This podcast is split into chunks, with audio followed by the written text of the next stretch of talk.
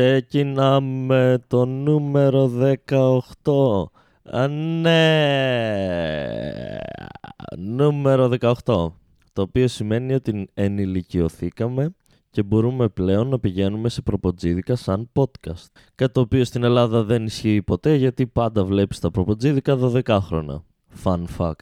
Γεια μας! Καλώς ήρθαμε στο, στο Instagram Live Rant νούμερο δεκαοκτώ. Τα καταφέραμε. Η σύνδεσή μου δεν είναι πολύ καλή και δεν ξεκινάει το ίντερνετ. Ελπίζω να μην έχεις τριάντα δύο καρτέλες ανοιχτές. Έλα ίντερνετ, πιστεύω σε σένα.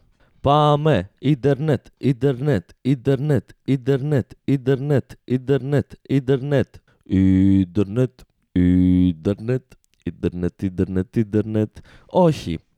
Θα μπορούσες να μου κάνεις τη χάρη να ρωτήσεις τα παιδιά μήπως έχουν ξεχαστεί και είναι στα ίντερνετ και κάνουν κάτι. Όσο συνεχίζω εγώ να προσπαθώ να συνδεθώ και να λέω λέξεις. Α, λέξεις. Πού θα ήμασταν χωρίς τις λέξεις? Κάτι πάει λάθος με το ίντερνετ. Κάτι πάει λάθος με το ίντερνετ. Θα κλείσω κι εγώ τα πάντα. Μπας και φτιάξει το ίντερνετ. Πάμε πάλι. Πάμε πάλι. Πάμε πάλι. Δύο λεπτά ηχογράφησης και δεν είμαι στο ίντερνετ. Τρίτη αποτυχημένη προσπάθεια σύνδεσης στο διαδίκτυο. Είναι σήμερα η μέρα που δεν θα καταφέρουμε να κάνουμε το podcast live και θα το κάνω μόνος μου. Ιδού η απορία. Γιατί, γιατί η ζωή γαμιέται και η σύνδεσή μου δεν είναι πολύ καλή. Και τα κατάφερα. Λειτουργεί το κινητό μου και είμαστε live. Για πόση ώρα θα αντέξει άραγε? Θα ξανακλείσει? Θα καταλήξουμε να κάνουμε το podcast μόνοι μας ή όχι? Θα μου πείτε, και στο live σχεδόν μόνος το κάνεις. Έχεις ένα δίκιο κάπου εδώ, φίλε μου. Αλλά τουλάχιστον έχω κάτι, κάποιον μπροστά μου να του μιλάω. Ενώ χωρίς το live σε τι θα μιλάω στον τοίχο? Καταλάβατε, είναι λίγο πιο abstract. Και ας του δώσουμε λίγο χρόνο να εμφανιστεί ο κόσμος. Γεια σου Άρτεμις, για άλλη μία φορά εδώ. Τα κατάφερες να συνδεθείς και τα κατάφερα κι εγώ να ξεκινήσω το live, γιατί είχαμε πρόβλημα με τα ίντερνετ. Είμαι πάλι εδώ στο σπίτι μου, στο κλασικό μας background της ε, μουντίλας αυτού του χρώματος που θα έλεγα ότι είναι άσπρο, αλλά θα μου πείτε ότι είναι κάποιο ήλου, ή άλλου είδους χρώμα, κάποια, κάποια πώς λέγεται, κάποια απόχρωση. Oh, απόχρωση, λέξεις. Ρατατά. Τι κάνουμε? Γεια σας. Καλώς ήρθατε στο νούμερο δεκαοκτώ. δεκαοκτώ. ένα, δύο, τρία. δεκαοκτώ. Κο- κολλάει καθόλου? Πείτε, πείτε, γράψτε κάτι. Να δω τι ζείτε εσείς που είστε εδώ αυτή τη στιγμή. Πριν ξεκινήσουμε να μιλάω. Πριν ξεκινήσουμε να μιλάω. Ελληνικά, φαίνεται η ρόγα μου. Φαίνεται η ρόγα μου γιατί φοράω φανελάκι κολλητό. Γιατί έχω βάλει κιλάκια και αυτό το φανελάκι είναι στενό. Ρατάτα, κουρεύτηκα. Ε, α, κουρεύτηκα επιτέλους. Είχα σχεδόν τρεις μήνες να κουρευτώ και τώρα είμαι κουρεμένος. Ου, και ξυρισμένος. Επιτέλους. Πήρε γύρω στη μία ώρα, αλλά τα κατάφερα. Γέι! Από το να έδινα δέκα ευρώ, νομίζω είμαι νικητής. Κερδίζω τον καπιταλισμό. Δεν πληρώνω για κούρεμα. Κουρεύομαι μόνος μου. Χαχά! Χαχά! Πάρε τα αρχίδια μου. Βιομηχανία των, ε, των μαλλιών. Η Άρτεμις λέει ότι κολλάει το βίντεο.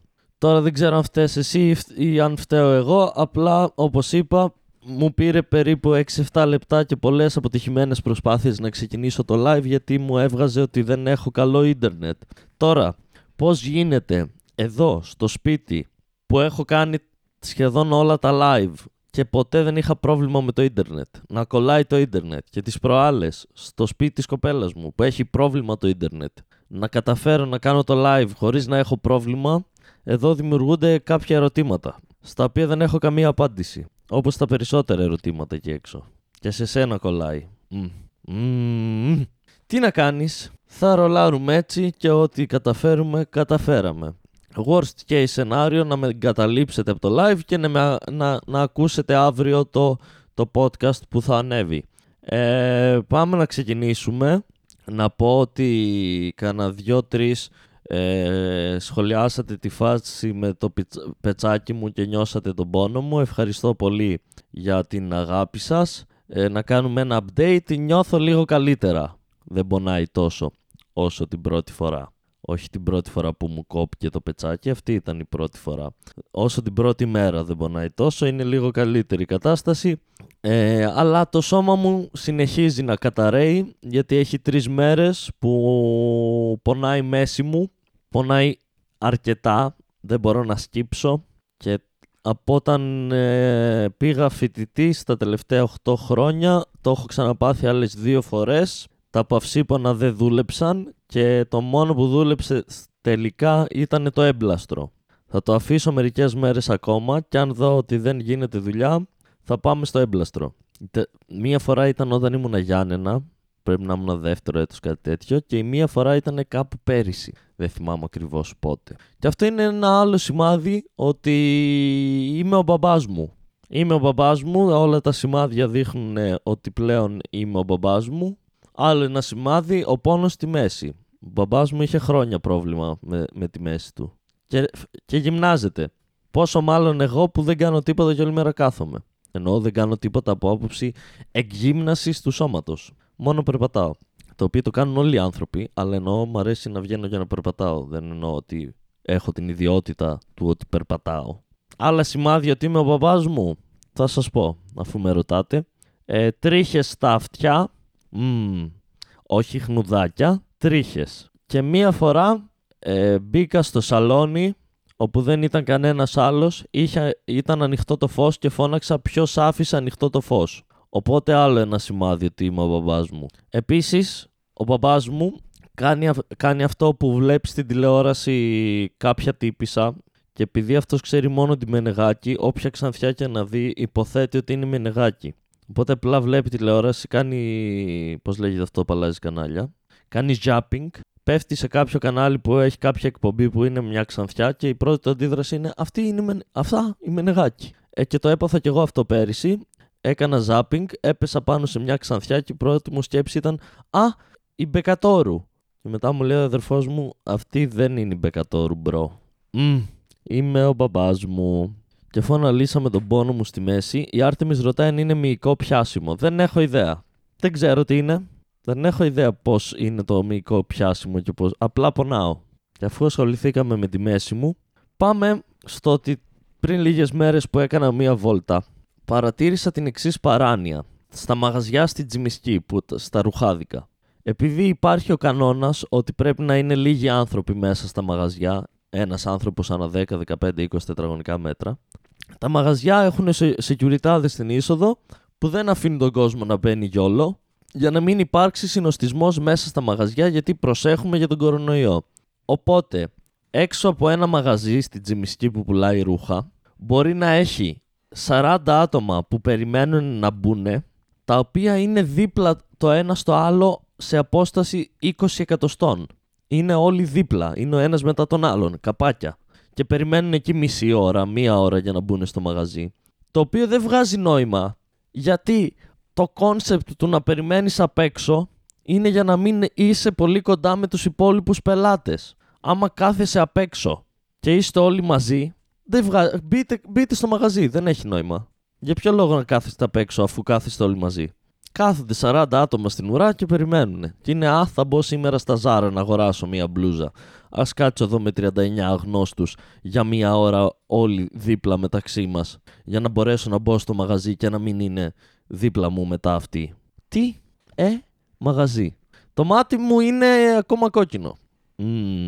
Σήμερα που το τσέκαρα λίγο, είναι λίγο καλύτερα από χθες, αλλά παραμένει κόκκινο. Δεν ξέρω, θα του δώσω και του ματιού μερικές μέρες ακόμα. Οπότε αυτή η φάση στα ρουχάδικα που δεν βγάζει κανένα απολύτως νόημα. Και από Δευτέρα που θα ανοίξουν τα μαγαζιά θα ζήσουμε και αυτή την παράνοια, όπου το οποίο είναι λογικό, απλά δεν βγάζει νόημα με τις συνθήκες που το αντιμετωπίζουν οι άνθρωποι. Ας πούμε τώρα που δεν έχει ανοιχτά μαγαζιά και είναι όλα take away, που λέμε στο χωριό μου, γίνεται το ίδιο που γίνεται και με τα ρουχάδικα. Έχει εκατό ανθρώπους απ' έξω που περιμένουν να πάρουν στο χέρι ένα ποτό και είναι όλοι ο ένας δίπλα στον άλλον. Και τα μαγαζιά απαγορεύεται να λειτουργούν για να μην είναι ο κόσμος ο ένας δίπλα στον άλλον. Ναι, αλλά ο κόσμος δεν κρατάει απόσταση δύο μέτρων στην ουρά, κάθονται όλοι ένας δίπλα στον άλλον.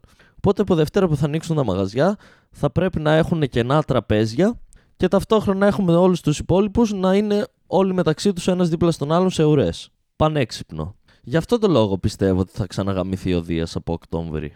Γιατί λένε για την Ελλάδα ότι τα πήγε καλά σχέση με άλλες χώρες. Αλλά ο λόγος που τα πήγε καλά είναι ότι μας απαγόρευαν να βγαίνουμε έξω και κόβανε πρόστιμα.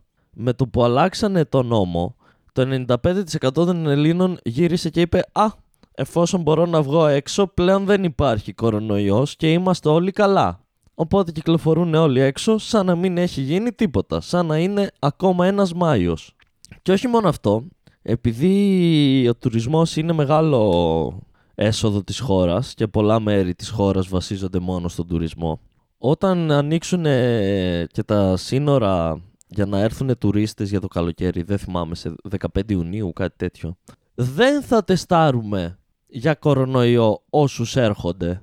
Απλά θα γράφουν μια υπεύθυνη δήλωση ότι είναι κομπλέ και θα γίνονται που και που δειγματολογι... δειγματολογικά κάποια τεστ. Το οποίο σημαίνει ότι η χώρα έχει κάθε χρόνο δέκα, είκοσι, τριάντα, σαράντα εκατομμύρια τουρίστες. Η μισή από αυτούς να έρθουν, το ένα τρίτο να έρθουν, α, ακόμα και πέντε εκατομμύρια τουρίστες να έρθουν, που θα έρθουν περισσότεροι λογικά. Στατιστικά και μόνο, από αυτούς τους πέντε εκατομμύρια, μπορεί, είναι πολύ πιθανό να έχεις χίλιους, δύο χιλιάδες, τρεις χιλιάδες μολυσμένους με κορονοϊό. Άμα κάνεις εσύ δειγματολογικά, τε, δειγματολογιπτικά, δειγματοληψία, δειγματοληψικά, δειγματολοπτικά, άμα κάνεις με δειγματοληψία κάποια τεστ, άντε να βρεις τους πέντε. Το οποίο σημαίνει ότι όλοι οι άλλοι θα έρθουν στη χώρα και θα κολλήσουν τυχαίους ανθρώπους. Και μας βλέπω από τον Οκτώβρη να έχουμε, να, να, να πάρουμε τα αρχίδια μας επί δέκα. Ναι. Και αυτό δεν θα είναι καλό ούτε για τους νεκρούς και ούτε και για μας, μιας που δεν βλέπω παραστάσεις από τον Οκτώβρη δυστυχώς. Δηλαδή, αν, αν, αν συνεχίζανε τα μέτρα και προσέχαμε όταν βγαίναμε και κρατούσαμε αποστάσεις και τα λοιπά και τσεκάραμε και τους τουρίστες, τους κάναμε τεστ, τότε ίσως να υπήρχε μια ελπίδα από Οκτώβρη να έχουμε παραστάσεις. Τώρα που τα μέτρα έχουν μηδενιστεί ουσιαστικά και που ο κόσμος, ενώ υπάρχουν τα μέτρα για τα μαγαζιά τα οποία τηρούνται, έξω από τα μαγαζιά οι ουρές δεν βγάζουν νόημα και δεν τα τηρούνε, πλάσι τουρίστες, είμαι σίγουρος ότι θα ξανακάνουμε stand-up από το είκοσι ένα και βλέπουμε. Το οποίο σημαίνει ότι επίσης όλοι αυτοί οι κομικοί οι οποίοι ζούσαν ή εν μέρη ή εκατό τοις εκατό από το stand-up ε, δεν θα έχουν δουλειά για κάνα χρόνο και. Και δεν είναι ότι έχουμε άλλα προσόντα ή ακόμα και να έχεις άλλα προσόντα, λόγω της κρίσης έχει απολυθεί πόσος κόσμος. Δεν είναι ότι προσλαμβάνουν καινούριο κόσμο, ότι θα πάμε να βρούμε δουλειές τώρα εν μέσω κορονοϊού. Οπότε ναι, ο ελληνικός λαός μας γαμάει. Τέτοια κουτουρνίθια είμαστε. Αυτά μας αξίζουν. Πάμε σε, ε, μιας που είπαμε κουτουρνίθια, ε, ένας δεκαεπτάχρονος στην Αύπακτο πήδηξε από έναν φάρο γιατί είχε βάλει στοίχημα. Α, και προφανώς χτύπησε. Ποιος θα το περίμενε? Ναι. Ας τα βάλουμε με τη σειρά. Είμαι της άποψης ότι όταν βάζεις στοίχημα με κάποιον κάτι και χάνεις, πρέπει να το κάνεις. Αλλά, δηλαδή, είμαι της άποψης ότι εφόσον συμφωνήσει δύο πλευρές σε κάποιο στοίχημα, μετά αν χάσεις, πρέπει να κάνεις αυτό που θα έκανες άμα έχανες. Δεν είναι σωστό να μην το κάνεις. Ωραία. Αλλά δεν νιώθω ότι αυτό το στοίχημα, δεν, δεν είδα τι έλεγε, αλλά δεν νιώθω ότι αυτό το στοίχημα ήταν «Ο χαμένος θα πηδήξει από το φάρο». Νιώθω ότι ήταν πιο πολύ «Δεν τολμάς να πηδήξεις από το φάρο». Οπότε ήταν ένα ηλίθιο στοίχημα που δεν βγάζει νόημα, οπότε δεν έπρεπε να το κάνεις. Δηλαδή υπήρχε το peer pressure ότι θα σε κοροϊδεύουνε ή ότι οι άλλοι το κάνανε. Και ποιος σχέστηκε? Είναι ο ορισμός του αν οι άλλοι πηδήξουνε στον κρεμό θα πηδήξει κι εσύ. Και από ό,τι φαίνεται η απάντηση είναι ναι για κάποιους. Και πήδηξε ο δεκαεφτάχρονος και έσπασε πράγματα. Ξέσπασε χέρια, πόδια, δεν ξέρω τι έσπασε. Δεν ξέρω αν υπάρχει, πώς λέγεται, αν το λυπάται κόσμος που έπαθε αυτό που έπαθε. Αλλά δεν νιώθω ότι είναι αποτέλεσμα bullying, ας πούμε. Ε, το bullying είναι πολύ συγκεκριμένο πράγμα. Δεν γίνεται να το πετάμε έτσι από εδώ και από εκεί. Είναι αποτέλεσμα ηλιθιότητας ενός δεκαεφτάχρονου και των υπολείπων. Δηλαδή, και εμένα οι συμμαθητές μου περισσότεροι δεν με συμπαθούσαν. Δε, δε, άμα μου έλεγε κάποιος δεν τολμάς να πηδήξεις από εκείνο το φάρο, θα του έλεγα έχεις δίκιο. Έχεις απόλυτο δίκιο. Δεν τολμάω να πηδήξω από εκείνο το φάρο, γιατί τα μαθηματικά λένε ότι δεν θα πάει καλά αυτό. Αν θες, δοκίμασέ το εσύ. Και αν τα καταφέρεις, συγχαρητήρια ε, στα αρχίδια μου. Οπότε ναι, λαμπροί νέοι της χώρας, αυτοί οι άνθρωποι σε λίγα χρόνια θα ψηφίζουνε. Yay! Ουχου! Θα σωθεί η χώρα μας. Εκεί που λες πρέπει να πεθάνουν τα γερόντια, μπας και προδεύσει λίγο η χώρα, γιατί τα γερόντια πάνε και ψηφίζουν ό,τι να είναι. Βλέπεις ότι και η νέα γενιά μετά από σένα επίσης είναι για τον μπούτσο. Και όχι μόνο η νέα γενιά, και η δικιά σου γενιά. Όταν έχεις συμμαθητές όπως εγώ ή συμφοιτητές που πάνε και ψηφίζουν, ας πούμε, Νέα Δημοκρατία, καταλαβαίνεις επί... ότι δεν υπάρχει σώσιμο. Και όπως το έχω ξαναπεί, έχουμε τους πολιτικούς που μας αξίζουν. Εμείς τους βγάζουμε. Οπότε δεν υπάρχει καλή ελπίδα για τη χώρα. Βλέπε, βλέπε δεκαεφτάχρονο που πηδάει από φάρους και βλέπε κόσμο που συνωστίζεται σε ουρές ο ένας δίπλα στον άλλον για να μπουν στα μαγαζιά ένας-ένας για να μην είναι συνοστισμένοι. Γεια σου Οδέτη! Τα χαιρετίσματά μου στην Οδέτη που για άλλη μια φορά δίνει το παρόν. Και αφού μιλάμε για ηλιθιότητες, έχουμε ξεκινήσει έτσι τη φάση μας. Πάμε στον Ντόναλντ Τραμπ, τον αγαπημένο μας πολιτικό τα τελευταία χρόνια. Θα πεθάνω. Ντόναλντ Τραμπ λοιπόν συνεχίζει να αποδεικνύει το πόσο βλάκας είναι. Βγήκε και είπε ότι έχει ένα διβδόμαδο που παίρνει από μόνος του. Δεν είναι ότι πήγε σε ένα γιατρό και του είπε θα πάρεις αυτό το πράγμα. Από μόνος του αποφάσισε να παίρνει εδώ και δύο εβδομάδες υδροξιχλωροκίνη, το οποίο είναι ένα φάρμακο το οποίο προμόταρε ο Τραμπ πριν κάνα μήνα δύο. Και έλεγε αυτό είναι πάρα πολύ καλό φάρμακο και, πολύ πιθα... και από ό,τι φαίνεται ε, βοηθάει και σε σώζει από τον κορονοϊό και τέτοια. Και το έκανε full promotion, είναι ένα φάρμακο το οποίο χρησιμοποιούταν για τη μαλάρια. Και βγήκαν οι επιστήμονες μετά και είπανε παιδιά δεν βοηθάει στον κορονοϊό, μην πάτε και πάρετε υδροξιχλωροκίνη έτσι χωρίς λόγο. Δεν βγάζει νόημα, δεν το έχουμε τεστάρει και τα τεστ τα πρώτα δείχνουν ότι δεν βοηθάει. Και ο Τραμπ έβγαινε κάθε μέρα και έλεγε ε, αυτό θα μας σώσει και μάλιστα είχε αγοράσει κιόλας μεγάλες ποσότητες. Δεν θυμάμαι ποια χώρα, ποια, ποια χώρα είναι αυτή που το παράγει. Είχε αγοράσει μεγάλες ποσότητες για να έχει Αμερική για να σωθεί. Και προφανώς δεν λειτουργεί, αλλά αυτός έχει δύο εβδομάδες που κάνει self-medication και δίνει στον εαυτό του υδροξιχλωροκίνη. Ας ελπίσουμε ότι θα του δημιουργήσει κάποια παρενέργεια και θα προλάβει να πεθάνει πριν τις επόμενες εκλογές.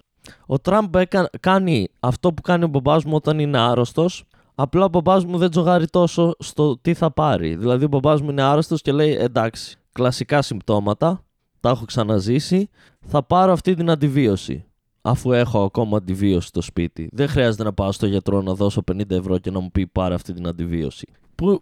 είναι self-medication, είναι ένας τζόγος, αλλά είναι στα επίπεδα του βάζω κάτω τα facts και βλέπω ότι πιθανότατα δεν χρειάζεται να πάω στο γιατρό και ότι είναι αυτό το πράγμα που το έχω ξαναπεράσει. Ο Τραμπ από την άλλη απλά αποφάσισε κάτι μόνος του, ενώ όλοι οι άλλοι του λένε ότι δεν λειτουργεί και είπε στα αρχίδια μου, εγώ είμαι πιο έξυπνος από όλους εσάς, τι σιγά, τι είστε γιατροί και δεν ξέρω εγώ τι και στα αρχίδια μου, εγώ ξέρω. Είμαι ο, ο νούμερο ένα καλύτερος άνθρωπος στην ανθρωπότητα και τα ξέρω όλα. Και ας ελπίσουμε ότι θα πεθάνει. Τα φιλιά μας στον Ντόναλντ Τραμπ και την πορτοκαλί του φάτσα. Ναι, και ας μείνουμε στην Αμερική σε κάτι πιο αστείο.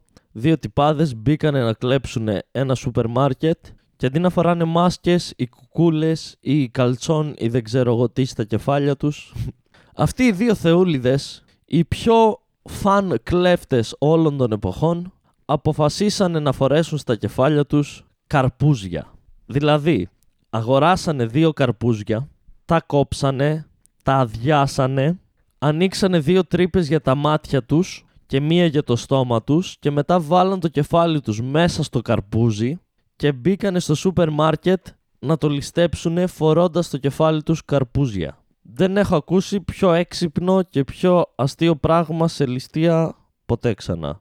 Τους δίνω credits. Ε, αν ποτέ φτάσω στη, στο σημείο να πρέπει να ληστέψω κάτι, υπόσχομαι ότι θα βάλω κι εγώ καρπούζι στο κεφάλι μου.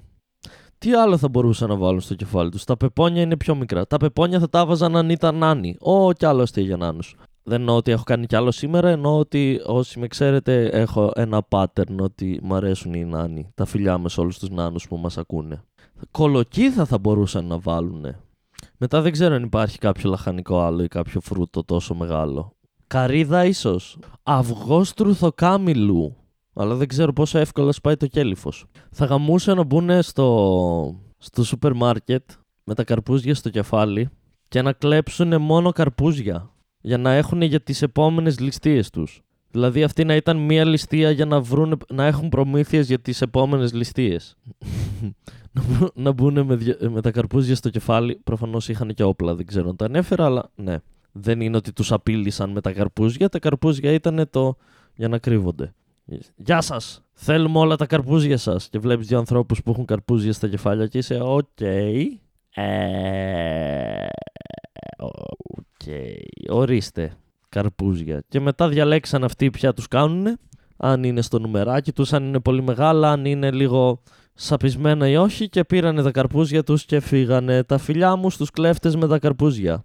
Και τώρα πάμε σε δύο ηλίθιους τίτλους άρθρων που διάβασα. Πρώτος ηλίθιος τίτλος άρθρου έγραφε «Τα έξι πιο αστεία ζώδια που θα σε κάνουν να γελάσεις πολύ». Δεν ξέρω πόσοι ξέρετε, αλλά τα ζώδια είναι δώδεκα. Και αυτοί που γράψαν το άρθρο, δεν θα πω καν στο, στη συζήτηση του πόσο ηλίθιο είναι το να πιστεύεις στα ζώδια. Αυτό το αφήνω στην άκρη.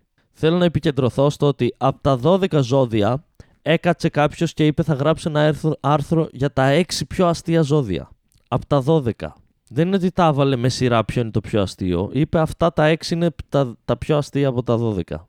Γράψε ένα άλλο άρθρο. Οι τέσσερις δισεκατομμύρια άνθρωποι που είναι πιο αστείοι από όλους τους ανθρώπους. Τι γίνεται τώρα που το κάναμε σε μεγαλύτερα νούμερα, δεν φαίνεται να βγάζει τόσο πολύ νόημα. Οι πέντε χιλιάδες καλύτερες πορνοστάρ.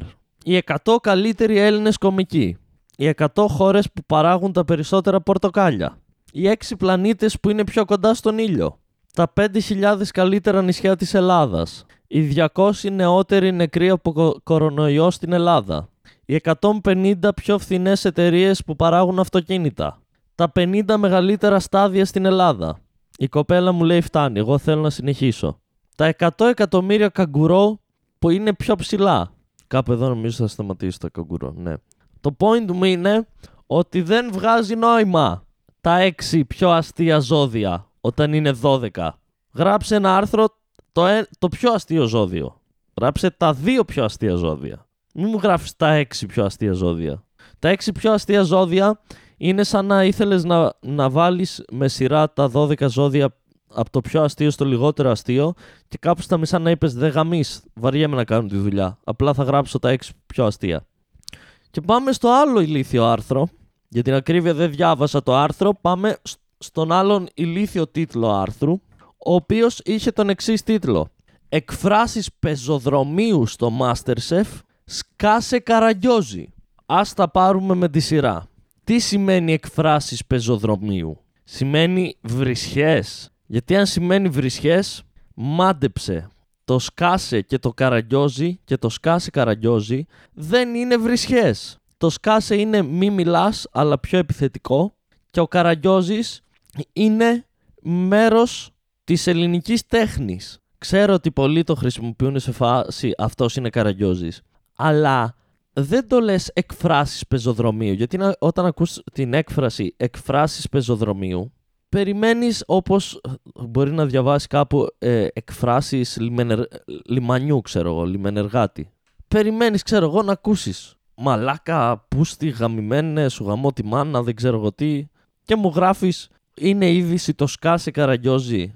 Επίσης η, η έκφραση εκφράση πεζοδρομίου χρησιμοποιείται μόνο από κόσμο που, που το παίζει υπεράνω.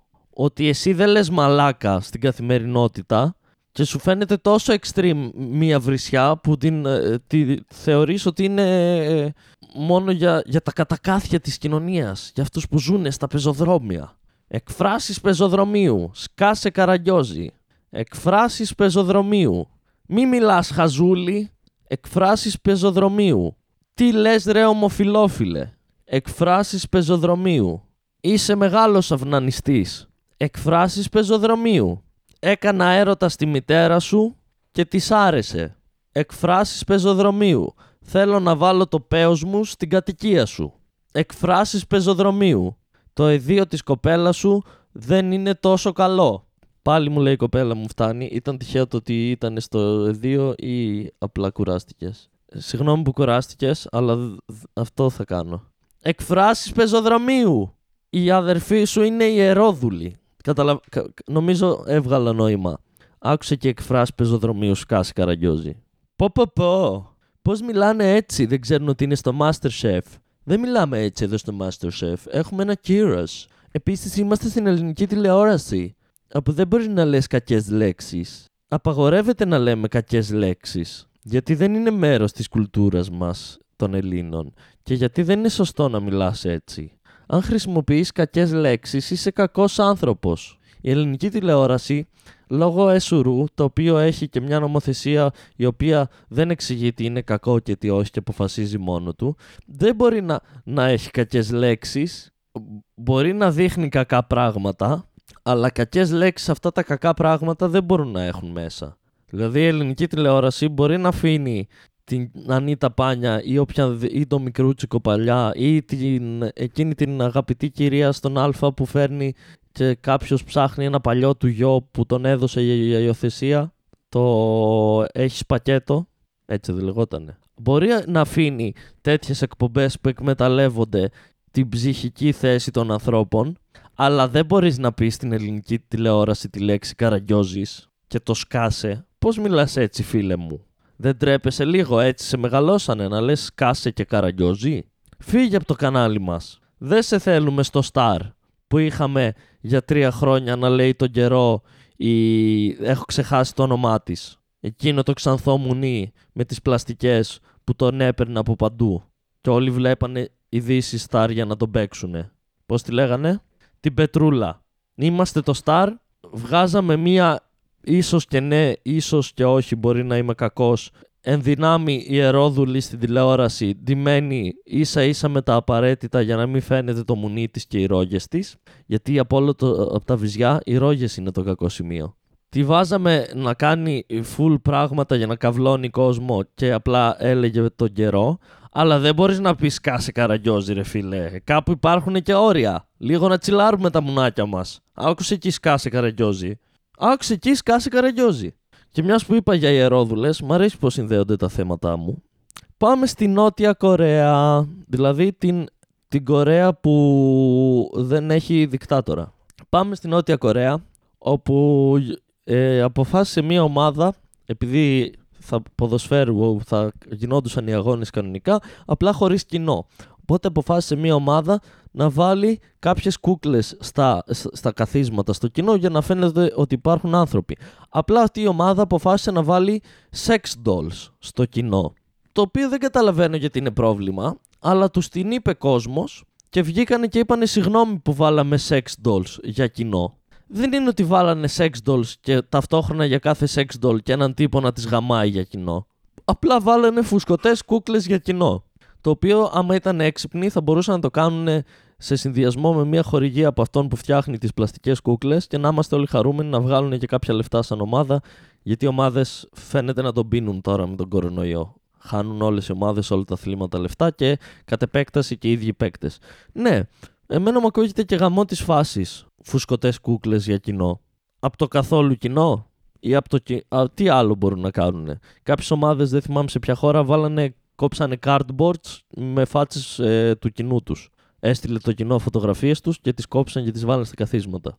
Νομίζω είναι πολύ καλύτερο φουσκωτές κούκλες που κρατάνε και πάμε σε ούλευση, ξέρω εγώ, με το στόμα έτσι ανοιχτό, έτοιμες για πίπα. Ίσως υπάρχει, ίσως το θέμα είναι στην κορεάτικη κουλτούρα, ότι έγινε κάποιο θέμα μέσα στη χώρα. Τώρα θα μου πεις, από την Ασία και από εκείνες τις χώρες προέρχονται τα χεντάι και θα σου πω μην τα μπερδεύεις όλα, νομίζω ότι είναι κυρίως η ιαπωνική φάση αυτό. Η Κορέα, από ό,τι έχω ακούσει, είναι λίγο πιο αμερικανοφέρνη σε κουλτούρα, σε αντίθεση με την Ιαπωνία που έχει τις δικές της παράνοιες. Και πάμε σε έναν προσωπικό μου ήρωα των τελευταίων ημερών. Ένας άντρας ε, χωρίζει με τη γυναίκα του, οπότε παίρνει διαζύγιο και πάνε στα δικαστήρια και ο άντρας ζήτησε να, λύ- να λύσει τις διαφορές του με τη γυναίκα του με μία μάχη με σπαθιά. Trial by fight, by sword fight, όπως κάνουν στο Game of Thrones. Ε, επίσης, αφότου το ζήτησε αυτό, ζήτησαν μετά η, η, η πλευρά της γυναίκας του να του κάνουν ε, ε, ψυχιατρικές εξετάσεις για να δουν αν έχει κάποιο πρόβλημα και οι ψυχιατρικές εξετάσεις έδειξαν ότι είναι μια χαρά στα μυαλά του. Το οποίο δεν μου φαίνεται περίεργο. Ο άνθρωπος τα έβαλε κάτω και λέει «θα πάρω διαζύγιο». Έτσι όπως λειτουργούν τα διαζύγια σε όλη τη γη, η γυναίκα έχει πάντα το πάνω χέρι. Γιατί, γιατί ισότητα για κάποιο λόγο. Οπότε, πιθανότατα θα χάσω τη μισή μου περιουσία από το διαζύγιο. Γιατί αποκλείεται να κερδίσω στη δίκη το διαζύγιο. Οπότε τα έβαλε κάτω και σου λέει, αφού δεν μπορώ να κερδίσω τη δίκη, προτιμώ να παίξω έναν αγώνα ξυφασκίας μέχρι θανάτου με τη γυναίκα μου, γιατί πιθανότατα την έχει ο άνθρωπος. Οπότε σου λέει και θα πεθάνει η καριόλα και θα μου μείνουν εμένα τα λεφτά μου. Και καλή η σκέψη του. Και κρίμα που δεν τη δέχονται. Πάλι καλά βγήκε ότι είναι, έχει σώα στα, τα, τα φρένας, τα σφρένας, τα φρένα στα αυτοκίνητά του είναι κομπλέ και δεν θα τρέχει και σε ψυχιατρία μετά από αυτή την πρόταση. Και μιας που το ανέφερα αυτό, επειδή είπα για το trial by fight, fight trial by sword, ε, σήμερα βγήκε το πρώτο επεισόδιο του Μία Σχέση Δοκιμάζεται, όπου βλέπουμε με την κοπέλα μου το Game of Thrones μαζί και μετά το σχολιάζουμε. Εγώ δεν το έχω δει, αυτή το έχει δει. Και σήμερα βγήκε το πρώτο επεισόδιο. Αν σας αρέσει, ξέρετε, κοινοποιήστε, στείλτε το σε φίλους, κάντε κάτι. Θα τα κάνουμε και τα εβδομήντα τρία επεισόδια και μετά ελπίζω να την ψήσω. Δεν ξέρω αν θα τα καταφέρω γιατί θέλω να βρούμε κάποια άλλη σειρά, να, να συνεχίσουμε με κάποια άλλη σειρά. Έχω πέντε έξι στο μυαλό μου. Βγήκε το πρώτο επεισόδιο σήμερα και μετά θα πηγαίνει... Ε, κάθε εβδομάδα θα βγαίνουν τρία και δύο εναλλάξ. Δηλαδή την επόμενη εβδομάδα θα βγουν τρία. Την μεθεπόμενη δύο επεισόδια. Την παρα... μεθε... τρία. Μετά δύο, μετά τρία, μετά δύο, μετά τρία. Μέχρι να τελειώσουν και τα εβδομήντα τρία επεισόδια του Game of Thrones. Και τι έχω μετά. Α, ναι. Έχω μία γυναίκα που επειδή βαρέθηκε να πηγαίνει ο άντρας στη σούπερ μάρκετ με τη λίστα και να ξεχνάει πράγματα ή να παίρνει λάθος πράγματα, βρήκε τη λύση. Έγραψε στη λίστα όλα τα πράγματα που χρειάζεται, έγραψε τη μάρκα του προϊόντος, έβαλε και μία φωτογραφία του προϊόντος δίπλα στο προϊόν, επίσης έβαλε και ένα εναλλακτικό προϊόν και έγραψε και σε ποιο σημείο του προ... σούπερ μάρκετ είναι το κάθε προϊόν. Τώρα φανταστείτε πόσο πολύ παίζει να έλουζε ο τύπος στο σούπερ μάρκετ για να απίβδησε τόσο πολύ η τύπισσα που να είπε «ξέρεις κάτι, θα σου γράψω ένα βιβλίο για να πας σούπερ μάρκετ». Γιατί δεν είναι δουλειά που θέλει πέντε λεπτά αυτό. Αυτό θέλει ψάξιμο, φωτογραφίες, ε, εναλλακτικά προϊόντα, θέσεις στο σούπερ μάρκετ. Και δεν ξέρω αν αξίζει. Δηλαδή πόσο χάλια μπορεί να... Ότι του έγραφε πάρε αγκούρια, ντομάτες και γάλα ευρωφάρμα και πήγαινε στο σούπερ μάρκετ και μετά γυρνούσε με πατατάκια, σόδες και μάγκο. Πόσο πολύ μπορεί να έλουζε για να χρειάστηκε τόσος κόπος για, να, για τη λίστα. Και αυτό θα το κάνει κάθε, κάθε φορά που θα πηγαίνει στο σούπερ μάρκετ, θα γράφει ένα καινούριο βιβλίο με οδηγίες. Και μετά από όλο αυτό, γιατί δεν πας εσύ σούπερ μάρκετ, αφού ο άλλος λούζει τόσο πολύ και εσύ τρως τόση πολλή ώρα στο να ετοιμάσεις τη λίστα για να μην λούζει, πάνε εσύ στο σούπερ μάρκετ. Θα σου πάρει όσο χρόνο σου παίρνει να φτιάξεις τη λίστα, μπορεί και λιγότερο. Και δεν θα χρειαστεί να κάνεις και τον έξτρα κόπο του φτιάχνω τη λίστα. Απλά θα πας και θα πάρεις αυτά που χρειάζεστε. Βάλτο να κάνει μια άλλη δουλειά. Βάλτο να πλένει πιάτα. Ή βάλτο να σκουπίζει. Αφού δεν μπορεί άνθρωπος στο σούπερ μάρκετ. Βέβαια μετά μπορεί να χρειαστεί να του γράψεις οδηγίες για το πώς πλένονται τα πιάτα ή πώς λειτουργεί η σκούπα. Αλλά ναι. Και μιας που μιλάμε για άντρες, γυναίκες και προβλήματα σε ζευγάρια, μία κοπέλα, γυναίκα, έστειλε στον πρώην γκόμενό της ένα, μια νταλίκα γε, γεμάτη κρεμμύδια για, γιατί, εδώ είναι το, το πιο ενδιαφέρον είναι το γιατί, για να τον κάνει να κλάψει όπως έκλαψε αυτή όταν το, την χώρισε. Ε, δεν ξέρω αν την έχουν ενημερώσει πώς λειτουργεί το κλάμα, αλλά για να κλάψεις από κρεμμύδια πρέπει να τα κόβεις. Εσύ δεν θα τον κάνεις να κλάψει. Εσύ απλά του έστειλες δώρο πάρα πολλά κρεμμύδια. Δεν τον εκδικήθηκες. Του έστειλες δώρο τζάμπα κρεμμύδια. Ο μόνος τρόπος να κλάψει όσο έκλαψες κι εσύ όταν σε χώρισε είναι να είδε το, το τέτοιο με τα κρεμμύδια και να έκλαψε από τα γέλια.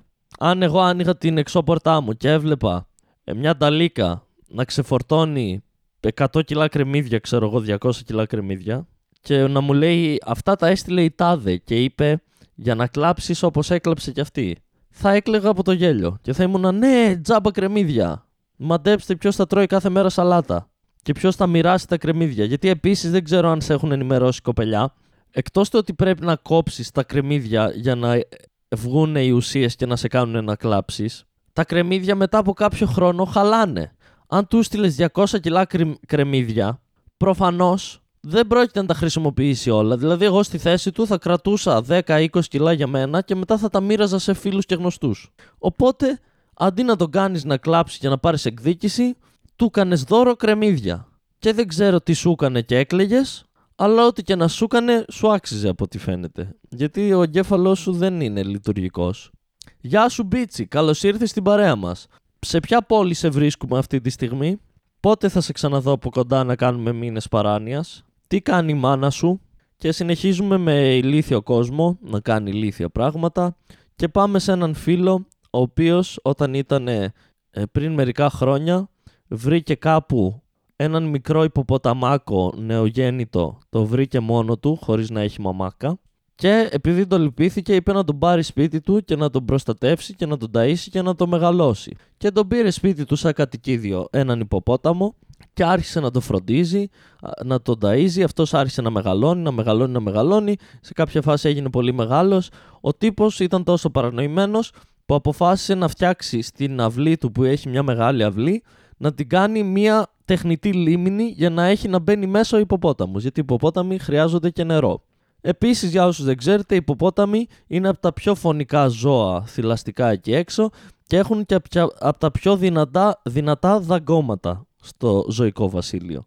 Και μεγάλωσε, μεγάλωσε ο υποπόταμος και δεν θα το πιστέψετε, τον σκότωσε. Α, ποιος θα το περίμενε? Εσύ νόμιζες ότι επειδή μεγάλωσες έναν υποπόταμο, ο υποπόταμος σε αγαπάει και δεν θα σου έκανε ποτέ κακό? Μάτεψες λάθος. Οι υποπόταμοι δεν είναι άνθρωποι. Και ακόμα και οι άνθρωποι πολλές φορές σκοτώνουν αυτούς που τους μεγάλωσαν. Και οι υποπόταμοι δεν είναι άνθρωποι. Είναι θηλαστικά που γεννιούνται έξω στην άγρια φύση. Είναι μηχανές δολοφονιών. Σκοτώνουν πράγματα για την πλάκα τους. Είναι τεράστια. Και εσύ νόμιζες ότι είστε φίλοι. Καλά να πάθεις, φίλε μου. Η φάση είναι ότι σε κάποια φάση τον ψάξανε κάποιοι γνωστοί του και δεν τον βρίσκανε. Και λένε πού πήγε ο, ο Τάκης, πού πήγε ο Τάκης, πού πήγε ο Τάκης. Φωνάξαν την αστυνομία και βρήκε η αστυνομία τα κομμάτια του Τάκη μέσα στη λίμνη. Και τον υποπόταμο χορτασμένο, υποθέτω. Καλά να πάθεις, φίλε μου, που πήρες για, για κατοικίδιο έναν υποπόταμο. Ένας ηλίθιος θάνατος που αξίζει σε μια ηλίθια επιλογή ζωής. Ξέρεις κάτι? Αν ήθελες να βοηθήσεις τον υποπόταμο, λέγω τώρα, αντί να τον πάρεις σπίτι σου και να το μεγαλώσεις και να του φτιάξεις και λίμνη και να έχεις ένα ζώο που μπορεί να σε σκοτώσει να πας στιγμή στην αυλή σου, θα μπορούσες τότε που το βρήκες μικρό να τον πάρεις, μιας που τον πήρες έτσι κι αλλιώς, δεν θα έκανες κάτι διαφορετικό στη διαδικασία μεταφοράς, θα έκανες ό,τι έκανες και όταν τον βρήκες. Και να τον πας σε ένα ζωολογικό κήπο και να πεις παιδιά, γεια σας, βρήκα αυτό το μικρό υποποταμάκι, δεν είχε μαμά, κάπως έπρεπε να επιβιώσει. Και είπα να το φέρω εδώ που η δουλειά σας είναι να μεγαλώνετε επικίνδυνα ζώα. Χίποκινγκ, λέει ο, ο Καραβίδας. Έχεις δίκιο, φίλε μου. Πόσο χαζός παίζει να είσαι για να πάρεις τον υποπόταμο σπίτι σου και να το μεγαλώσεις. Λοιπόν, είμαστε στο σημείο αυτό που σε λίγο θα μας κλείσει το Instagram. Οπότε κλείνω το live και μετά ο ένας άνθρωπος που είναι στο live ας ξαναμπεί να συνεχίσουμε. Α ναι, είχα ξεχάσει τι κολλάει το ίντερνετ μου. Πάλι από την αρχή. Ρατατά. Έλα ίντερνετ.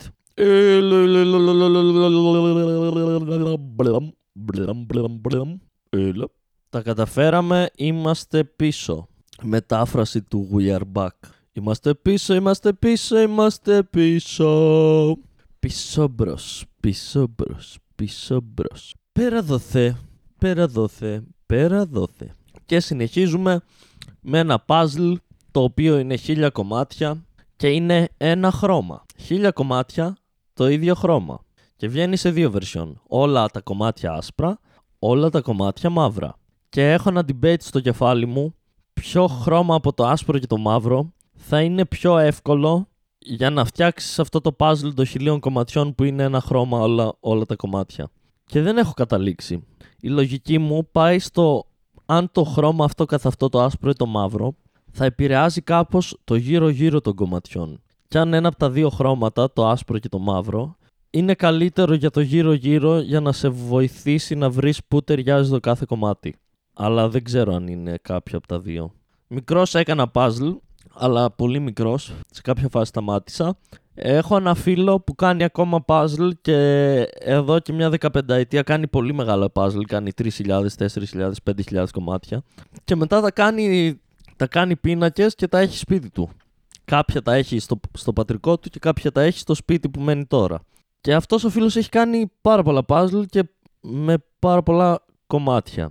Και σε κάποια φάση στο Λύκειο αποφάσισα να πάρω ένα puzzle, γιατί δεν είχα κάνει ποτέ χιλιάρι puzzle, και αποφάσισα να πάρω ένα puzzle ή χίλια με χίλια πεντακόσια ήτανε, το οποίο ήτανε, είχε ουσιαστικά τα λείψ, το λείψανο, πώς λέει, το, την κάσκα ενός φαραώ, αλλά αυτό το puzzle είχε την ιδιομορφία, που βρήκα τη λέξη ιδιομορφία, όπως, είχε την ιδιομορφία ότι τα, τα κομμάτια γυαλίζανε, και ανάλογα πώς έπεφτε το φως και από πού τα έβλεπες, άλλαζε και, λίγο, άλλαζε και κάπως το χρώμα.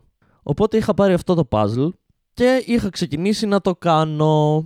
Και μια μέρα λέω στο φίλο μου, ψήνεσαι σήμερα αντί να πάμε βόλτα οι δυο μας να περπατήσουμε, να έρθει σπίτι να αράξουμε και να με βοηθήσει και με το puzzle? Και είναι ο φίλος μου, ναι, εννοείται, καλή φασούλα, ας αράξουμε να μαλακιστούμε με το puzzle. Και έρχεται ο φίλος μου να με βοηθήσει και βλέπει το puzzle όπου ανάλογα το φως και τη γωνία αλλάζουν τα χρώματα και είναι μ, ε, ξέρεις ότι έχω δυσχρωματοψία ε και ήμουν εγώ α, δεν το σκέφτηκα αυτό. Και μετά είχα έναν άνθρωπο δίπλα μου που έχει κάνει puzzle με πέντε χιλιάδες κομμάτια να μην μπορεί να με βοηθήσει σε ένα puzzle χίλιων κομματιών γιατί τα μάτια του είναι για τον μπούτσο και δεν βλέπει χρώματα. Δηλαδή βλέπει χρώματα αλλά τα μπερδεύει μεταξύ τους. Αυτά για τα puzzle. Βέβαια δεν θα είχε πρόβλημα σε ένα puzzle όπου θα ήταν όλα το ίδιο χρώμα, γιατί ό,τι χρώμα και να τα βλέπε θα ήταν όλα το ίδιο χρώμα. Να ένα δώρο που μπορώ να το κάνω για τα, για τα γενέθλιά του. Να του πάρω το puzzle με τα χίλια κομμάτια που είναι ένα χρώμα. Και να δω αν θα κάτσει να το κάνει και άμα μετά θα το κάνει και να το βάλει και σε κάνα τοίχο. Θα έρχεται κόσμος και θα είναι εδώ, έχω τη, τον τάδε πίνακα, γιατί έχει κάνει πίνακες και τέτοια κυρίως και χάρτες μεγάλους. Εδώ είναι ένας χάρτης του χίλια οκτακόσια, εδώ είναι ένας πίνακας από την αναγέννηση πέντε χιλιάδες κομμάτια και αυτό εδώ είναι όλο άσπρο. Αυτό δεν έχει κάτι άλλο, είναι άσπρο. Τι άλλο να πούμε? Πάμε σε κάποια θέματα που μου, μου έχετε στείλει και δεν τα έχουμε αγγίξει. Yu-Gi-Oh! Λέει το ένα θέμα. Έβλεπα Yu-Gi-Oh! Ε, όταν ήταν στο Star και ήμουνα παιδί. Έχω δει μόνο την πρώτη του version, την αρχική του μορφή. Δεν θυμάμαι πολλά πράγματα. Θυμάμαι ότι εκτός από το Yugi μου άρεσε ένας άλλος χαρακτήρας. Ήταν ο ένας από αυτούς τους έξι εφτά που είχαν τα ειδικά χρυσά πραγματάκια που το καθένα τους έδινε μια δύναμη. Αλλά δεν θυμάμαι πώς το λένε. Και πρέπει να είχαν παίξει ενάντια ο Yugi ενάντια σε αυτόν στον ημιτελικό του τουρνουά που έκανε ο Κάιμπα εκεί σε ένα σκάφος του που είχε κάνει, σε ένα Zeppelin τι ήταν. Πρέπει να είχαν παίξει στον ημιτελικό και στο τσακ να είχε κερδίσει ο Γιούγκι, αν δεν κάνω λάθος. Επίσης, Yu-Gi-Oh! Δεν ξέρω πόσοι προλάβατε και ζήσατε εποχή να παίζετε τάπες που τις παίρνατε από γαριδάκια, αλλά εγώ πέρασα όλο μου το δημοτικό να παίζω στα διαλύματα ή να παίζω τα καλοκαίρια ή τα Σαββατοκύριακα στο σχολείο που έβγαινα και έπαιζα μπάλα, ενδιάμεσα τα περνούσα να παίζω τάπες. Και όχι μόνο αυτό, ήμουνα πάρα πολύ καλός στις τάπες, είχα πάρα πολλές τάπες και είχα και ένα φίλο που παίζαμε μαζί τάπες. Δηλαδή ήμασταν ομάδα και τις μοιραζόμασταν. Παίζαμε εγώ με αυτόν ενάντια σε κάποιον άλλον, τρι, τριπλό μάτς, και μετά ό,τι κερδίζαμε το μοιραζόμασταν δια δύο. Και εκείνος ήταν πάρα πολύ καλός και θυμάμαι χαρακτηριστικά μία μέρα, τότε που παίζαμε τάπες Yu-Gi-Oh, που, είχα, που πήγαμε στο σχολείο με έξι τάπες και φύγαμε με εξήντα. Συν χίλια τοις εκατό. Αλλά δυστυχώς αυτό το skill δεν μπορώ να το βάλω σε κάποιο βιογραφικό. Να πω, έχω πτυχίο αγγλικών, δεν έχω πάρει το πτυχίο της σχολής μου ακόμα, ε, το έχω, κάνω stand-up πέντε χρόνια και επίσης ήμουνα πολύ καλός στις τάπες. Δεν ξέρω αν βοηθάει για αυτή τη δουλειά, αλλά άμα χρειαστεί να παίξουμε τάπες σε αυτή τη δουλειά, να ξέρετε ότι είμαι πάρα πολύ καλός. Πού είναι άραγε αυτές οι τάπες? Ιδού το ερώτημα. Βάζω στοίχημα ότι η μάνα μου τις έχει πετάξει. Γιατί? Μπορεί να κρατάμε και να αγοράζουμε συνέχεια ρούχα και να έχουμε τρεις χιλιάδες ρούχα τα οποία δεν φοράει κανένας, αλλά ας πετάξουμε τις αναμνήσεις του γιού μας, γιατί για μας δεν σημαίνουν κάτι. Οπότε ποιος το γαμάει το Δημήτρη? Όπως είχα και κάρτες Yu-Gi-Oh, πάρα πολλές. Και πού είναι αυτές οι κάρτες τώρα? Κανένας δεν ξέρει. Και fun fact, μιας που είπαμε για κάρτες Yu-Gi-Oh, είχα και κάρτες Pokemon και τις είχα σε εποχή που δεν ήξερα καν αγγλικά και δεν ήξερα καν πώς παίζονται οι κάρτες Pokemon σαν παιχνίδι καρτών. Και το ακόμα πιο αστείο είναι ότι πριν μια διετία, όπως είμαι στα ίντερνετ και διαβάζω κείμενα, άρθρα και δεν ξέρω εγώ τι και βλέπω ειδήσεις, πέφτω σε ένα κείμενο που λέει ότι στο eBay πουλούνται κάποιες κάρτες Pokemon οι οποίες θεωρούνται πλέον συλλεκτικές και, οι... και είχαν βγει, ήταν από τα πρώτα decks που κυκλοφόρησαν, οι οποίες πουλούνται εκατό, διακόσια, τριακόσια δολάρια η μία. Και βλέπω τις κάρτες και είμαι μ, εγώ τις είχα αυτές τις κάρτες. Και κάνω τα μαθηματικά και είμαι σε φάση, αν τις πουλήσω θα βγάλω χίλια πεντακόσια δολάρια. Και πάω στην Αλεξανδρούπολη και δεν υπάρχουν οι κάρτες. Ξέρετε γιατί? Γιατί κάποιος τις πέταξε. Μμμμ. Αλλά δεν το ρωτάνε. Αυτός ο κάποιος δεν ρωτάει τον Δημήτρη αν θέλει τα πράγματά του, απλά τα πετάει. Αλλά αν κάνω κι εγώ το ίδιο με τα δικά της πράγματα, θα νευριάσει. Να πάω κι εγώ, αν είναι σπίτι, να βρω κάποια ρούχα και να πω «Α, αυτά δεν τα χρειάζεται. Τόσα ρούχα έχει. Ας τα πετάξουμε. Είναι παλιά. Μετά δεν θα είναι η μάνα μου γιατί πέταξε τα ρούχα». Εσύ γιατί πέταξες τις κάρτες που θα μου δίναν και λεφτά? Γιατί αποφάσισες ότι είσαι η βασίλισσα του σπιτιού και άμα εσένα δεν σ' αρέσει κάτι μέσα στο σπίτι και το θεωρείς εσύ άχρηστο, σημαίνει ότι είναι άχρηστο. Ποιος νοιάζεται για τους υπόλοιπους κατοίκους του σπιτιού?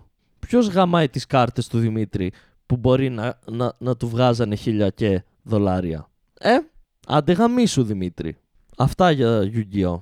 Νευρίασα, θυμήθηκα πράγματα. Ένα άλλο θέμα εδώ είναι ο άνθρακας. Σκέτος. Ας σκεφτούμε τι ξέρουμε για τον άνθρακα. Λοιπόν, ε, ο άνθρακας είναι πολύ σημαντικό στοιχείο του σύμπαντος και για τη λειτουργία του σύμπαντος και κυρίως για τη λειτουργία της ζωής. Είμαστε οργανισμοί βασισμένοι στον άνθρακα.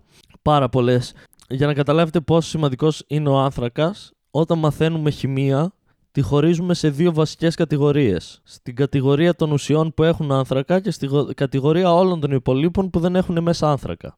Ο άνθρακας βρίσκεται παντού, στο χώμα, στο, στο σώμα μας, στα φυτά, στα ζώα, έχουμε παντού άνθρακα.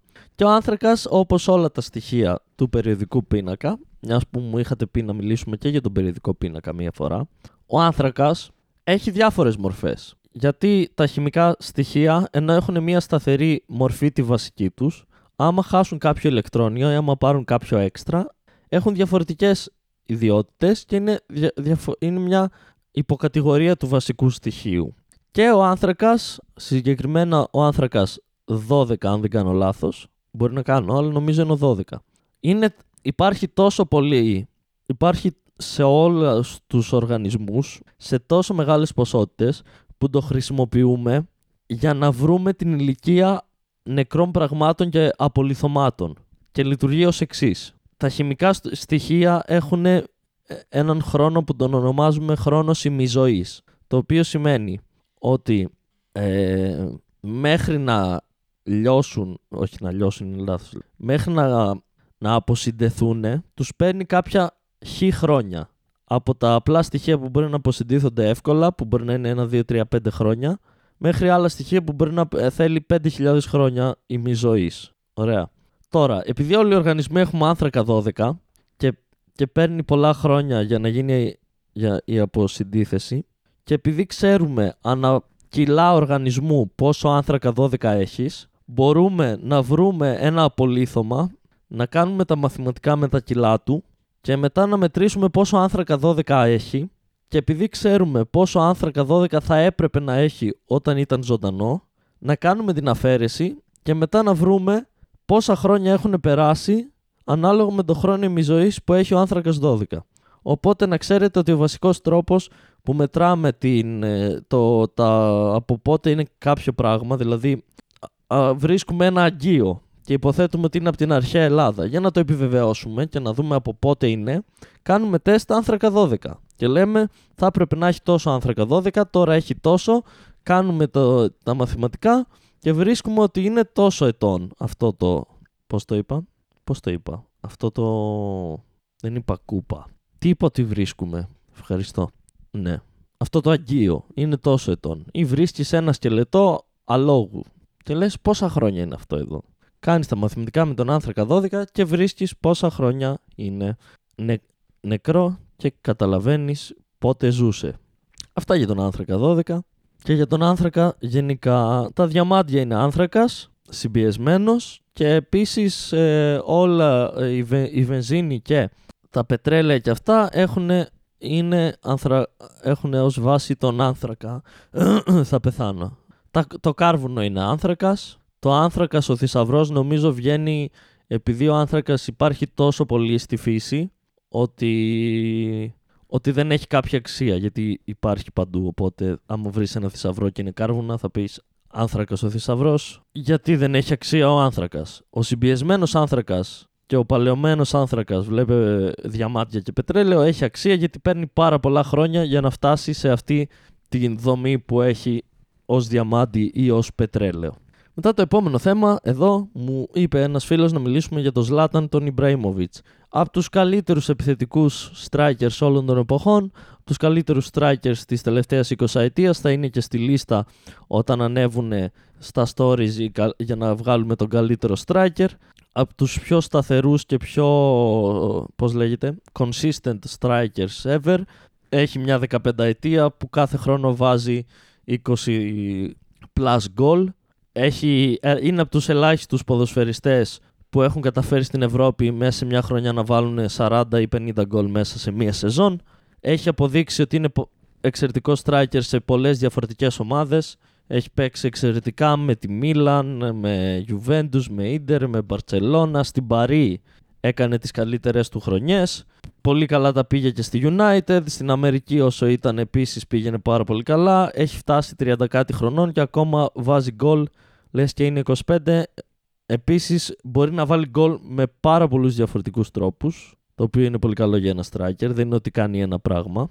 Μπορεί να βάλει κεφαλιές, μπορεί να, μπορεί να κάνει shoot από τα τριάντα μέτρα. Έχει βάλει γκολ από το κέντρο του γηπέδου, ψαλιδάκια, τα κούνια, τα, τα, τα πάντα.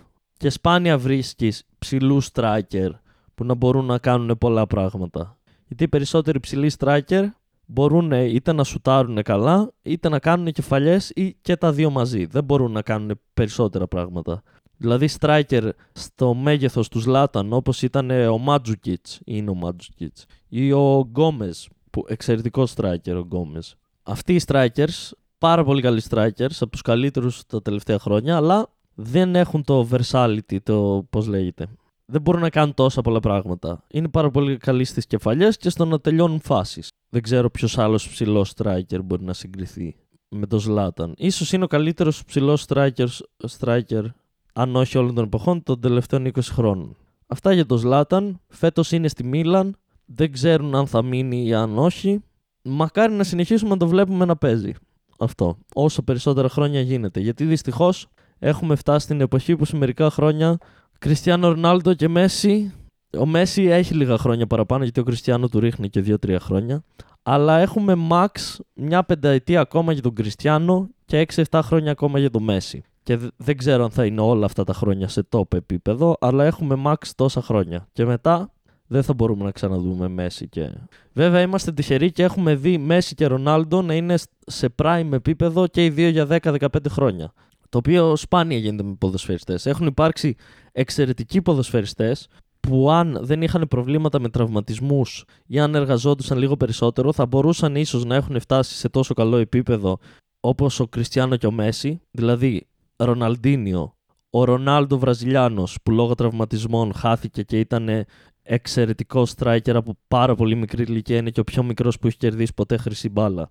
Ε, για το Ρομπίνιο λεγόταν αυτό επίσης. Ο Αντριάνο της Ίντερ, μόνο Βραζιλιάνους είπα. Ναι, υπήρξαν ποδοσφαιριστές, εξαιρετικοί ποδοσφαιριστές που τους χαρήκαμε για τρία, τέσσερα, πέντε, έξι, επτά, οκτώ χρόνια και μετά δυστυχώς λόγω τραυματισμών χάθηκαν και χάσαμε την ευκαιρία να τους δούμε να παίζουν τόσο πολύ καλό ποδόσφαιρο. Και είμαστε τυχεροί που προλάβαμε τον Κριστιάνο και τον Μέση και που και οι δύο δεν είχαν τόσο μεγάλα προβλήματα και που έχουν μείνει σε prime τόσο καλό επίπεδο επί δεκαπέντε χρόνια. Ο Ζλάταν είναι αμέσως μετά από αυτούς, είναι από αυτούς τους ποδοσφαιριστές που τον βλέπουμε επί δεκαπέντε χρόνια να κάνει παπάδες και α, όσο μπορούμε ακόμα να το δούμε, μακάρι να μπορούμε να το δούμε. Αυτά για το ποδόσφαιρο. Καλησπέρα Μαρμότα, ήρθες προς το τέλος του επεισοδίου, αλλά δεν πειράζει. Μπορείς μετά να τα ακούσεις. Και μετά το Ζλάταν, ας μιλήσουμε για πενθήμερες, μου λέει εδώ ένας φίλος. Τώρα, αν εννοείς την κλασική πενταήμερη που πας στην τρίτη λυκείου, εγώ δυστυχώς δεν πήγα. Γιατί όταν ήταν εγώ να πάω πενταήμερη, το δύο χιλιάδες δώδεκα, μαζευτήκαμε μία μέρα όλοι οι μαθητές της τρίτης λυκείου, προτάθηκε από το δεκαπέντε μελές και μετά με συνεννόηση με τους καθηγητές να πάμε Κρήτη, που ήθελα να πάω Κρήτη γιατί δεν έχω πάει ποτέ. Έχω πάει σε πολλά μέρη στην Ελλάδα, η Κρήτη είναι ένα από τα λίγα που θα ήθελα να πάω και δεν έχω πάει. Και προτάθηκε να πάμε στην Κρήτη και από όλους τους μαθητές της τρίτης λυκείου έπρεπε να είμαστε τουλάχιστον πενήντα ή πενήντα πέντε για να πάμε. Και έγινε η συζήτηση μεταξύ των μαθητών στη συνέλευση. Υπήρχαν μαθητές, ας πούμε περίπου το ένα τρίτο του πληθυσμού των μαθητών, που είπανε, ήταν και ήμασταν σε φάση της κρίσης, της πολύ βαριάς κρίσης, οπότε ήταν οι μαθητές, εμείς δεν έχουμε λεφτά για να πάμε εκδρομή, οπότε δεν μπορούμε να έρθουμε. Το οποίο είναι δεκτό εκατό τοις εκατό, βγάζει απόλυτο νόημα. Ούτε εμένα μου έτρεχαν από τα μπατζάκια, το καταλαβαίνω απόλυτα, να μην μπορείς να πας εκδρομή με το σχολείο λόγω χρημάτων. Δεν, δεν το συζητάω αυτό. Μετά όμως υπήρχε άλλο ένα τρίτο των μαθητών που είπε «Εγώ δεν θέλω να πάω πενταήμερη, γιατί όσο εσείς θα είστε πενταήμεροι, εγώ θα μπορώ να είμαι εδώ και επειδή θα λείπετε από το σχολείο και δεν θα γίνονται κανονικά τα μαθήματα, θα μπορώ να κάτσω και να διαβάσω». Το οποίο είναι ηλίθιο για τους εξής δύο λόγους. Πρώτον, δεν θα σε σώσουν πέντε μέρες διάβασμα στις Πανελλήνιες. Και δεύτερον, αν δεν πάμε τελικά εκδρομή, τα μαθήματα θα γίνουν κανονικά και δεν θα έχεις να διαβάσεις. Και μαντέψτε τι έγινε. Επειδή το ένα τρίτο είπε ότι δεν θέλω να πάω για να κάτσω να διαβάσω, μείναμε το, μόνο το ένα τρίτο που μπορούσε να πάει, το οποίο ήταν σαράντα άτομα και δεν γινόταν να πάμε μόνο σαράντα άτομα γιατί δεν, δεν πιάναμε το μίνιμουμ των ατόμων, οπότε τελικά δεν πήγαμε, οπότε τελικά εσείς το ένα τρίτο που θέλατε να διαβάσετε γιατί δεν θα γινόταν το μάθημα δεν διαβάσατε, πήρατε τα αρχίδια μου, ελπίζω να αποτύχατε όλοι στις Πανελλήνιες για να μην πέρασε κανένας σας εκεί που ήθελε και το κερασάκι στην τούρτα εγώ πέρασα εκεί που ήθελα και τελικά δεν μ' άρεσε και από πάνω. Αλλά σας γάμισα γιατί πέρασα εκεί που ήθελα. Οι πέντε μέρες περιμένετε ότι θα σας σώσουν στις Πανελλήνιες. Θα πάτε εσείς εκδρομή και εγώ θα μπορώ να κάτσω εδώ σπίτι μου και να διαβάσω και να γράψω καλά στις Πανελλήνιες. Προετοιμάσαι για τις Πανελλήνιες δύο χρόνια. Εκτός από το σχολείο πας και φροντιστήριο. Φροντιστήριο κάνεις και το καλοκαίρι. Έχεις γράψει τριάντα δύο χιλιάδες διαγωνίσματα και τεστ και mock και πώς το λέγω, ο ΕΦΕ και δεν ξέρω εγώ τι. Έχεις λύσει πέντε δισεκατομμύρια ασκήσεις, έχεις διαβάσει τριάντα φορές το βιβλίο και οι πέντε μέρες νομίζω ότι θα σε σώσουν. Ξέρετε, στο τέλος της χρονιάς, δεν ξέρω αν το κάνουν ακόμα οι μαθητές, σε εμάς έπαιζε το εξής σενάριο: στην τρίτη λυκείου προσπαθείς να μην κάνεις καμία απουσία, τις κρατάς όλες και τον τελευταίο μήνα απλά δεν πατάς το σχολείο και κάθεσαι σπίτι σου όλη μέρα για να μπορείς να διαβάσεις για να προετοιμαστείς για το τέλος. Το οποίο το έκανα. Πήγα σχολείο ακόμα και με πυρετό. Ωραία.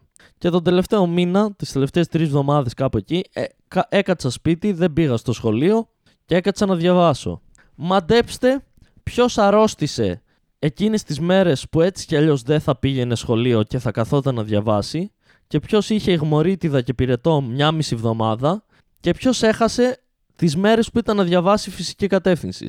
Εγώ. Και κράτησα τις απουσίες και έκατσα και καλά να διαβάσω και τελικά δεν διάβασα φυσική κατεύθυνση τις δέκα μέρες της έξτρα που ήθελα, γιατί είχα πυρετό.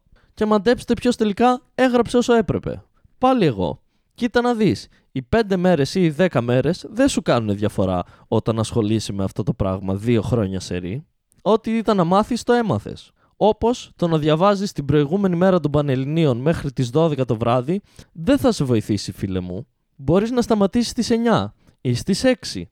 Ό,τι έμαθες, το έμαθες. Είναι λίγο αργά να τα μάθεις στις δώδεκα το βράδυ, ενώ σε επτά ώρες δίνεις. Και ας κλείσουμε με μια φαν μικρή ιστοριούλα. Την πρώτη μέρα των Πανελληνίων, εμείς δίναμε έκθεση, νομίζω γενικά το κρατάνε αυτό, μπορεί να κάνω και λάθος. Δίναμε έκθεση, οπότε πάω στην αίθουσα χαλαρός, όπως πάντα, γιατί δεν είμαι άνθρωπος που αγχώνεται και επειδή ξέρω τις δυνάμεις μου και όντως τελικά όσο έλεγα ότι θα γράψω, έγραψα. Και πάω χαλαρός. Πρώτη μέρα Πανελληνίων, αγχωμένος κόσμος τριγύρω κτλ. Μας βάζουν στην αίθουσα και όπως πάω να κάτσω, με βλέπει μια κοπέλα με την οποία ήμασταν μαζί στην κατεύθυνση και η οποία ήταν ε, ε, τούβλο, θα πω. Νόμιζε, ήταν από αυτές τις μαθήτριες που διάβαζε πάρα πολύ, αλλά ήταν πάρα πολύ χαζή, αλλά νόμιζε ότι δεν είναι χαζή και το έπαιζε ότι είναι έξυπνη και ψαγμένη, η οποία ήθελε παρεπιπτόντως να περάσει ιατρική. Μαντέψτε τι πέρασε. Χημικό. Και έγραψε λιγότερο από μένα. Και είναι αυτή η κοπέλα εκεί που το παίζει έξυπνη και δεν ξέρω εγώ τι και διαβασμένη. Και με βλέπει και μου κάνει γεια σου. Καλή επιτυχία σήμερα. Και γυρνάω και της κάνω ευχαριστώ. Καλή αποτυχία. Και είναι αυτή. Γιατί, γιατί μου, μου λες καλή αποτυχία? Και της λέω. Το σύστημα των Πανελληνίων είναι ανταγωνιστικό, κοπελιά. Δεν έχει σημασία αν θα γράψω δεκαοκτώ, αν γράψεις και εσύ δεκαοκτώ. Χίλιες φορές να γράψω δεκαέξι και εσύ δώδεκα. Οπότε, καλή αποτυχία. Και της γάμισα την ψυχούλα. Και μετά έγραψα έκθεση και έγραψα ακριβώς όσο έλεγα. δεκατέσσερα. Πάρε τα αρχίδια μου, κοπελιά. Πάρτε τα αρχίδια μου κι εσείς που διαβάζατε. Και παίρνω κι εγώ τα αρχίδια μου που έγραψα όσο έπρεπε και πέρασα σε σχολή που τελικά αποδείχθηκε ότι δεν είναι για μένα, γιατί δεν είμαι άνθρωπος που διαβάζει. Δεν σκέφτηκα ότι το πανεπιστήμιο είναι έξτρα σχολείο. Γιατί κι εγώ στα δεκαοκτώ μου ήμουν χαζό παιδάκι, από ό,τι φαίνεται. Ήμουν έξυπνο παιδάκι σε σχέση με άλλα παιδάκια, αλλά δεν με έλεγες έξυπνο σαν άνθρωπο. Γιατί δεν σκέφτηκα ότι, α, το φυσικό είναι άλλα τέσσερα χρόνια πιο δύσκολο σχολείο. Και εγώ τόσα χρόνια στο σχολείο δεν διαβάζω. Ίσως δεν θα έπρεπε να πάω σε μια σχολή που είναι κι άλλο σχολείο. Ίσως θα έπρεπε να πάω σε κάτι πιο χαλαρό και πιο εγκεφαλικό παρά δια, διαβαστικό και. Καταλάβατε. Αυτά, αυτό ήταν το, το, το, το δέκατο όγδοο Instagram Live Rant. Ευχαριστώ ο, όλους εσάς τους ελάχιστους που εμφανιστήκατε στο live.